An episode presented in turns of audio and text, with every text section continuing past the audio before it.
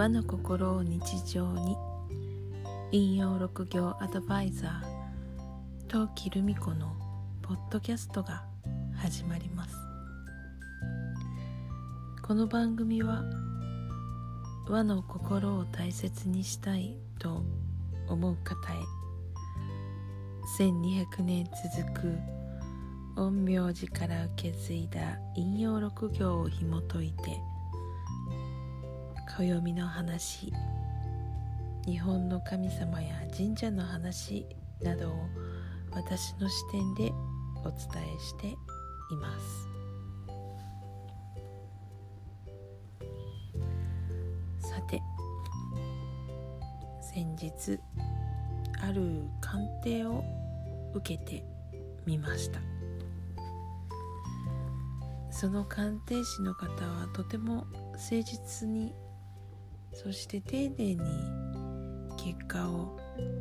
伝えてくださいました。でも陶器は少し傷ついてしまいました。それでモヤモヤして、うん、何度もその鑑定結果を思い出すようにして過ごしていました。私はその方に独立してやっていきたいっていうことをあらかじめお話ししていましたし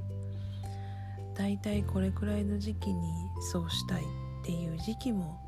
告げた上ででも暦の上でっていうかその鑑定の上でどのタイミングがいいと思うかっていう意見を伺いたいとリクエストはしていました。鑑定が始まってその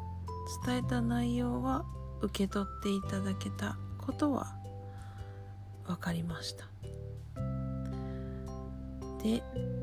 私自身の持っているもの向いていること向いていないことこうすればいい時期こうしない方がいい時期などを伝えていただきました。私は6年ぐらい前に時のマヤ暦というものに出会ってマヤ暦という鑑定のようなでも占いではないんですよっていうそういうものに出会ってそれを伝える側に回りました。占いではないので決めつけることをしないでくださいねっていうのが一番の注意点でした。そうではなくてクライアントの方とやり取りを通じて、まあ、こういった傾向がありますがいかがですかっていうふうに伝えながら、うん、気づきを得るようなそういうセッションをしていきましょうと学びそれを気をつけて実践していました。今の引用六行アドバイザーの資格を取る学びの場でもこれは占いではないです。占いっていうものはこういったデメリットがありますよ。ということでそれをうん気をつけて先導占い導く導くっていうところをポイントにしてくださいと教わりました。つまり占いの結果を告げるっていうことそれの正確さを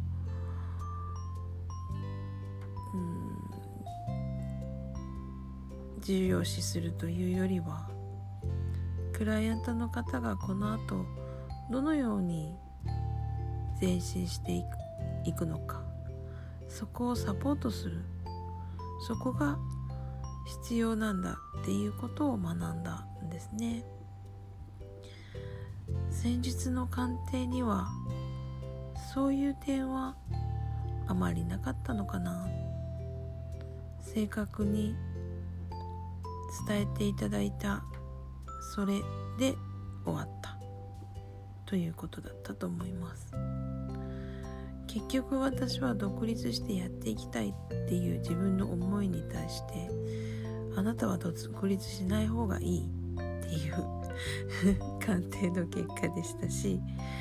お金の管理は苦手なので自分ではしない方がいいみたいなそんな内容になんかがっかりしてしまって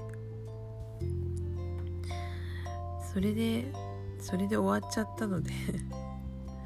モヤモヤしてるんだなっていうふうに思いました。まあ何なんだろう。知りたいことは知れたからいいんだけど行動しようと思っている気持ちがおられたような気持ちに正直言ってなったのでなんかちょっと元気がなくなりましたね。そういうことってきっと多いんでしょうね。今から私は占い導くの先導をやっていこうと思っています。今回の私の経験もし私が先導をする立場であったなら私のような事例の時にはどんな風にやり取りをすればいいのかなっていう一つの練習問題としてちょっと考えてみようかなって思いました。あなたは占いでもやもやしたことありますか？あったとしたらそれは先導ではなかったからだと思います。まあそれはともかく。さてあなたの周りは今日はどんな一日でしたか？明日もあなたらしい一日でありますように。ゆっくりおやすみなさい。陶器でした。